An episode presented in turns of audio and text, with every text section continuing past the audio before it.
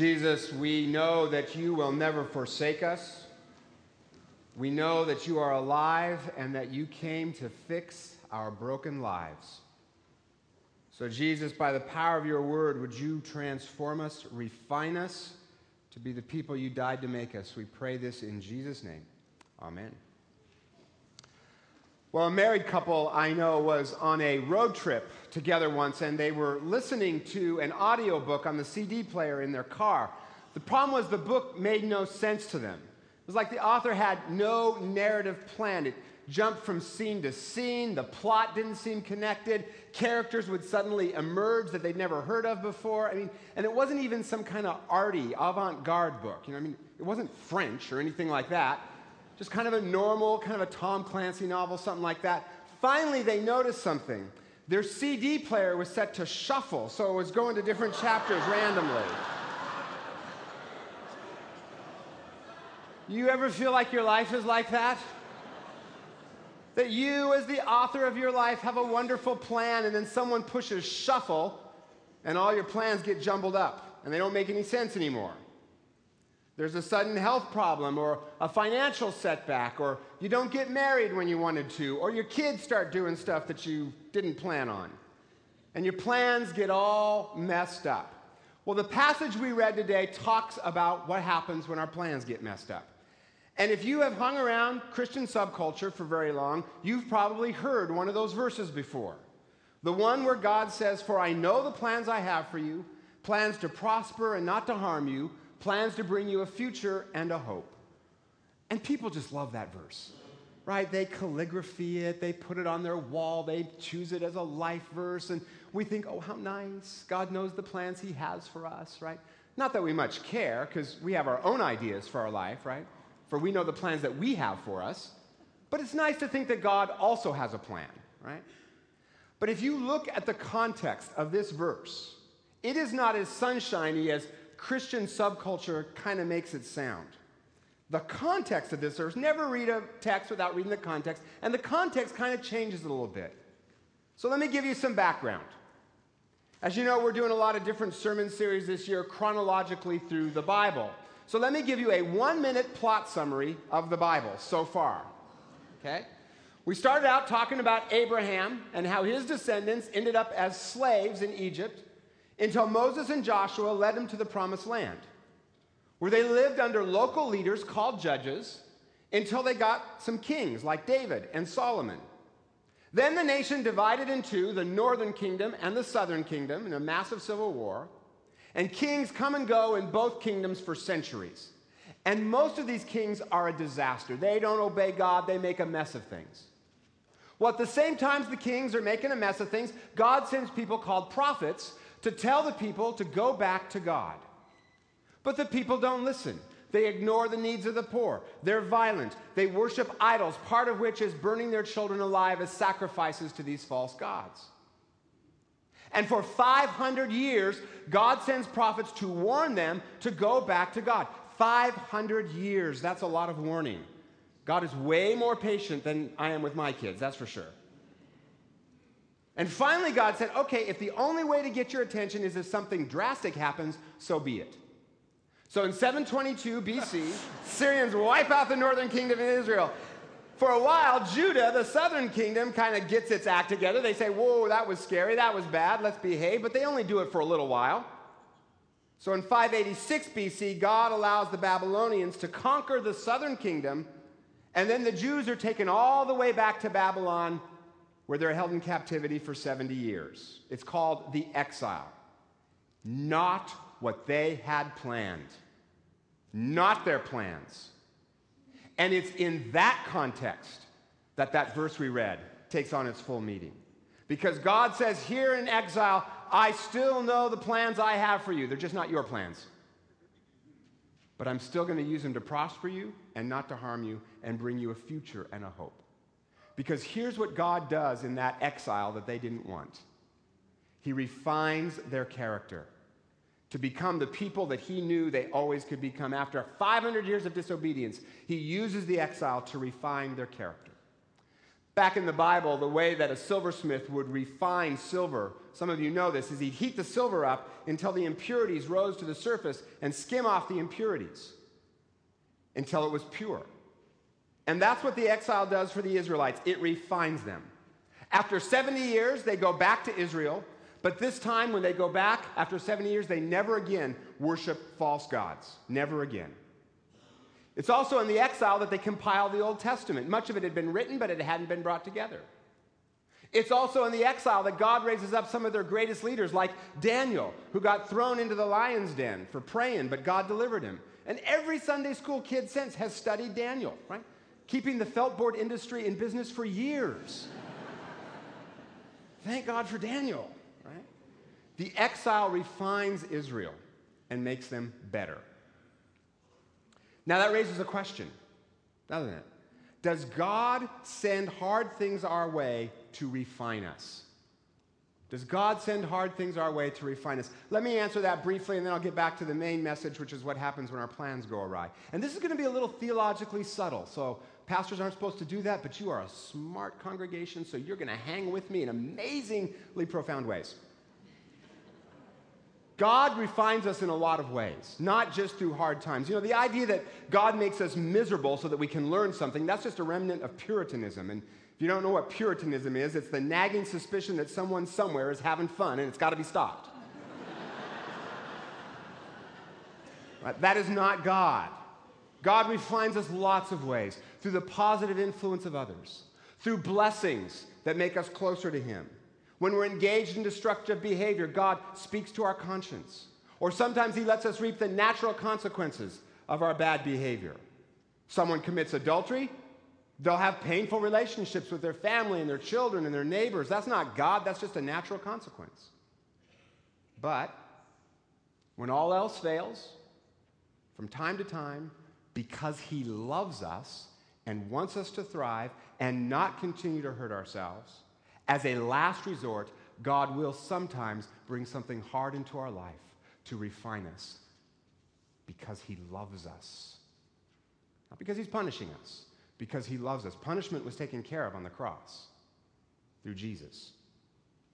But because He loves us, He will allow hard things occasionally into our lives to refine us. But, but, only after He has repeatedly warned us. Through the prophets, God warned Israel for 500 years. And he warned them very specifically. He didn't just say, cut this out or something bad will happen in general. He was very specific. He said, cut this out or the Babylonians will come. It was very specific. So don't hear what I'm not saying.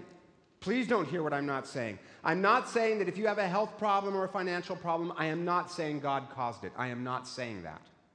He would have warned you very specifically stop doing X behavior or this specific thing will happen. It would have been very specific and you couldn't have missed it. He was very clear with Israel. And it's pretty rare for God to do that because he usually doesn't have to. Because usually he can just let us reap the consequences of our own destructive behavior. Yes, God allows the Babylonians to conquer Israel. It's also just the natural consequence of their corruption that had so eroded their culture they could no longer defend themselves. A few weeks ago, a few weeks ago, my kids were doing these somersaults over our couch in all kinds of chaotic ways, right? Not taking turns, right? Somersaults. And I said, if you don't do this kind of one at a time, you're going to hurt them yourself. They didn't listen. Pretty soon, one of them bashed their head and they were crying. Not hurt badly, but, you know, hurt themselves. Now, in that moment, I didn't have to say, I told you so, or next time you'll listen to me, or that'll learn you. I didn't have to say any of that. But I did.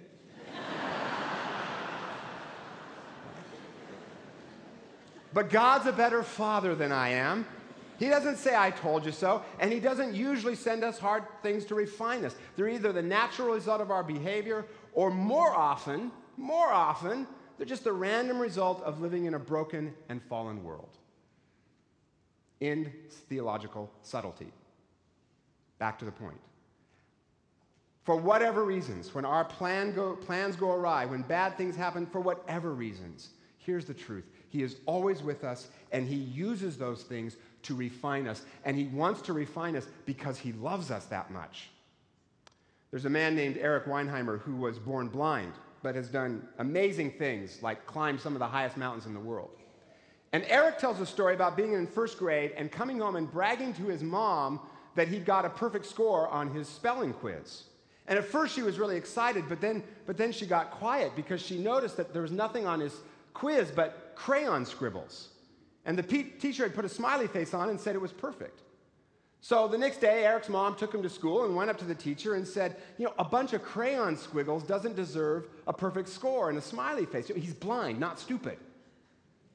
He can learn how to spell. And so the teacher said, Well, I was just trying to boost his self esteem. And the mom said, He doesn't need self esteem, he needs to know how to spell. So that night, she read off the words and made Eric spell them out correctly. Eric said this in his words Each stroke of the pen gave me a sense of security and comfort. I knew my mother loved me no matter how I performed, but I knew she loved me enough to help me grow. And that's what gave me self esteem. Was Eric's mom loving? Absolutely. Yes, we need to build our kid's self esteem. But his mom loved him enough to correct him so that he could become everything he was designed to be. God does the same thing. He refines us through good things, right? Through other people, through blessings, and sometimes He refines us when our plans go awry because He loves us. And here's the shocking thing the Israelites discover in their exile that even when it's not their plan, here's what they discover that God's plans are good even when they aren't ours. Can you believe that? Can you believe that's even possible? You see, God is not out to make us miserable like some kind of moody tyrant.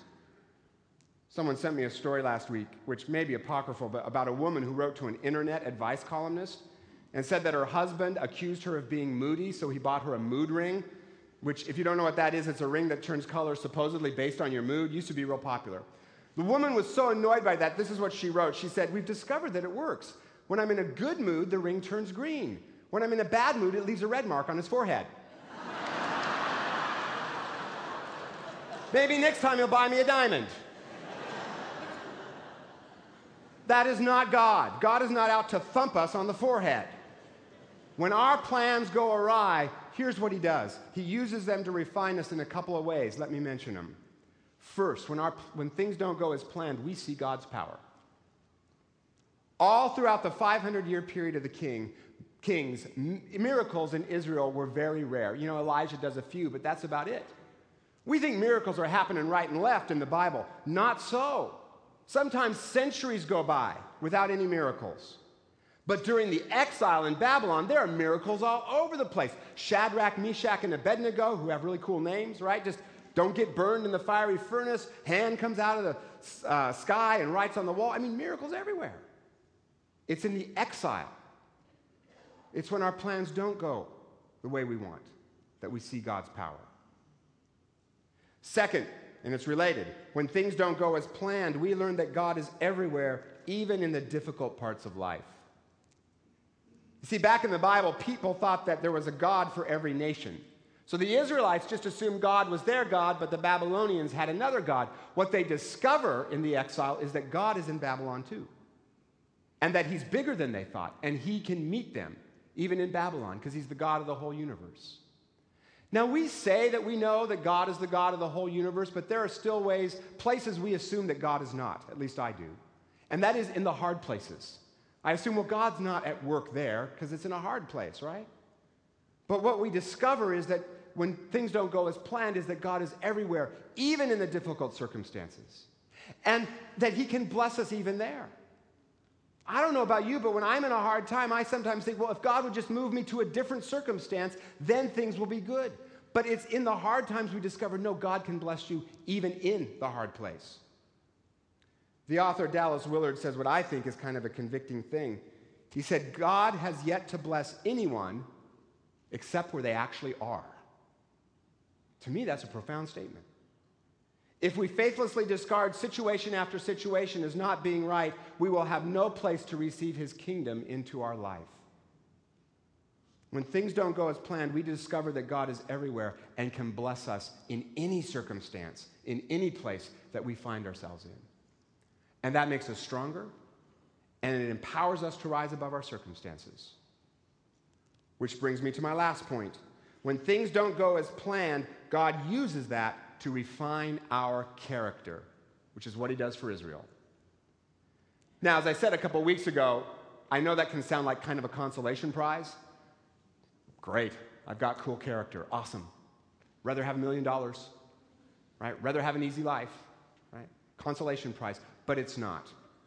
During the period of the exile in the Bible, there are two main figures.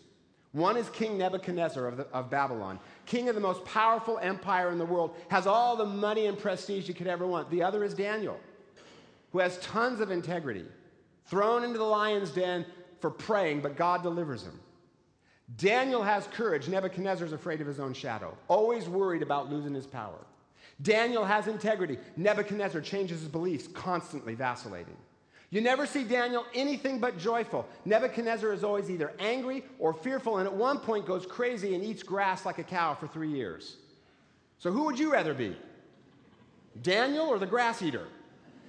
Right? Daniel, right? I mean, nobody names their kid Nebuchadnezzar these days. but we'll name him Daniel because he's worth emulating. Why? Because God refined his character. So here's the question if we'd rather be Daniel, then why do we spend all of our time and energy trying to be Nebuchadnezzar and get the power, wealth, and comfort that he had? Daniel had joy that can never be diminished, peace that can't be disturbed, hope that never disappoints, and courage that will not fail because God refined him. And folks, that is no consolation prize. That's the gold medal. Pastor John Ortberg tells a story about a man in his church named Hank, who was the meanest man alive, according to John. At one point, Hank called OSHA, that's the government agency that looks into health and safety concerns, called OSHA to complain that the music at his church was too loud. So OSHA sent a federal agent to check it out. The pastor just laughed. The OSHA guy said, You think you feel silly? All week they've been making fun of me at the office that I had to go bust a church. Hank was a mean man and he wasn't changing. But John says more troubling than that was nobody was surprised that he didn't change. No consultants were called in to figure out the problem. Nobody called an emergency meeting of the elders to talk about the strange and unusual case of a man who'd been part of a church for years but hadn't changed. They expected Hank to know certain things, affirm certain theologies, but not change. Jesus, who is God in the flesh, loves us way more than that. He wants us to change. He wants us to be transformed. He loves us so much. He wants us to become everything He created us to be. And so, because He loves us, He refines us. And one of the ways He does that is when things don't go the way we planned, He uses it. And our job is to cooperate with Him in a couple of ways. Let me mention them real quick. First, when things don't go as planned, pray the prayer I've recommended many times Lord, what are you trying to show me here? Because when you see how God is using tough times, you can endure them because you see the good He's bringing out of them. Second, be a good steward of your pain. Don't waste pain is a terrible thing to waste. Don't waste it. It can make you bitter or it can make you better. Be a good steward of your pain by God, asking God to use it to refine you. And third, expect God's blessing. The circumstance you're in may not be a blessing, but some way, somehow, someday, God is going to bring a blessing out of it. Look for it, pray for it, expect it. A friend of mine who's a pastor this week told me a story about a man in his church he calls Tom. Tom was a father, a husband, very successful banker, had a lot of money, took his family to church, but wasn't too into the whole Jesus thing, just kind of went. Tom also had a secret drinking problem, which he was able to hide from everyone, including his family. Until one day after work, he went to a friend's house to have a few drinks. Three hours later, he got in his car and he headed home. The next memory Tom had was of waking up the next day by himself in his bed with his head pounding. So he called out to his wife, and she said, Meet me in the garage. Where she told him that on his way home the night before, he blacked out driven over a mailbox and into a ditch, blew out all four tires in the car, and shattered all the windows. Miraculously, nobody was hurt. Somehow, he was able to drive home with no tires, where he put the car in the garage, hoping that his wife wouldn't notice. Not so much, right? Wives are way more observant than that. Well, when she told him all this, he just broke down in tears and started sobbing in front of her and in front of their son. He felt embarrassed, afraid, just filled with shame but it was a tipping point. That afternoon, he called AA and said, I'm looking for a meeting. I might be an alcoholic. And the woman said, Well, we happen to have meetings for might be alcoholics. So he went to an AA meeting that day, dressed in a long coat, sunglasses, hoping nobody would recognize him. It was humiliating, not what he had planned for his life. He went to 120 meetings in 90 days, and he saw the power of Jesus transform a lot of lives, and one of the lives that got transformed was his. And today, his life demonstrates Jesus' power over and over. He is no longer drinking. Now he helps other people recover. While back, he was in a business meeting, got a random phone call from someone he didn't know, a guy who'd fallen off the wagon. Tom left his meeting, drove an hour out of town, and when he got there, he saw this man who looked just like death warmed over because this guy had been drinking wine coolers nonstop for a week. Tom comforted him for a while and then asked, Do you ever pray? And the man said, Well, sort of. And then Tom said, Well, what do you pray? And the man said, I just pray, God, please help me. And Tom said, Well, here he is. He's helping you. And the guy said, No, not you. I need a miracle. And Tom said, Well, you prayed for help, and here I am, an hour from home, total stranger. What else do you want? I'm sitting here, one drunk who's sober, with a drunk who wants to get sober, and I know the pain, I know the fear, I know the depression, but I'm also here with you, and so is Jesus, and I know what Jesus can do. And Tom continues to walk with this man and scores of others because that's now his mission in life to go to dark places that he was once in and by the strength of Jesus lead people out. Every week he leads a recovery group at the Salvation Army. He says it's like a football game. In fact, he said to my friend one time, it's like a football game, and if you want to come, suit up and join me, but, but make sure your chin strap is buckled because you're going to see real life, but you're also going to see Jesus. Things did not go according to Tom's plans, mostly because he made some big mistakes. Now, that's not always the case. Maybe the hard situation you're facing has, is nobody's fault, least of all your fault. But what Tom discovered is true whenever things don't go according to our plans, for whatever reason. He saw Jesus' power in amazing ways in the dark place. He saw that Jesus could bless him even in the dark place, and that Jesus was refining his character so that now he's not only alcohol free, he is leading others to freedom. That's what Jesus can do. That's what Jesus can do when he refines us. Back in the Bible, when the silversmith would heat up the metal to purify it, the, the, the way he knew he was done, the way he knew the metal was finally purified, was when he could see his face reflected back in the silver. And that's what God does with us. That is God's goal with us. He loves us enough to refine us until he sees his character, his face reflected in our lives so that we become people who walk in his power, speak with his authority, live in his integrity, shine in his victory, infect others with his joy, and make a difference in his world. So here's the question Do you trust that the God who is big enough to plan the whole universe is big enough to plan your life? And do you trust that no matter what happens, He loves you and He has a plan for you? And it is a good plan to bring you a future and to bring you a hope even if it's not the plan you had for yourself. In fact, it might just be better. So, Jesus, help us to trust that no matter what we face, you love us, you never leave us, and that even when things go the way that we don't plan, the way that we don't want, that you're there in it, and that you're using it, and you're going to bring a blessing out of it, and you're going to make us like you because of it. And that's the gold medal. Lord, help us to have faith in that, and we'll follow you. In your name, amen.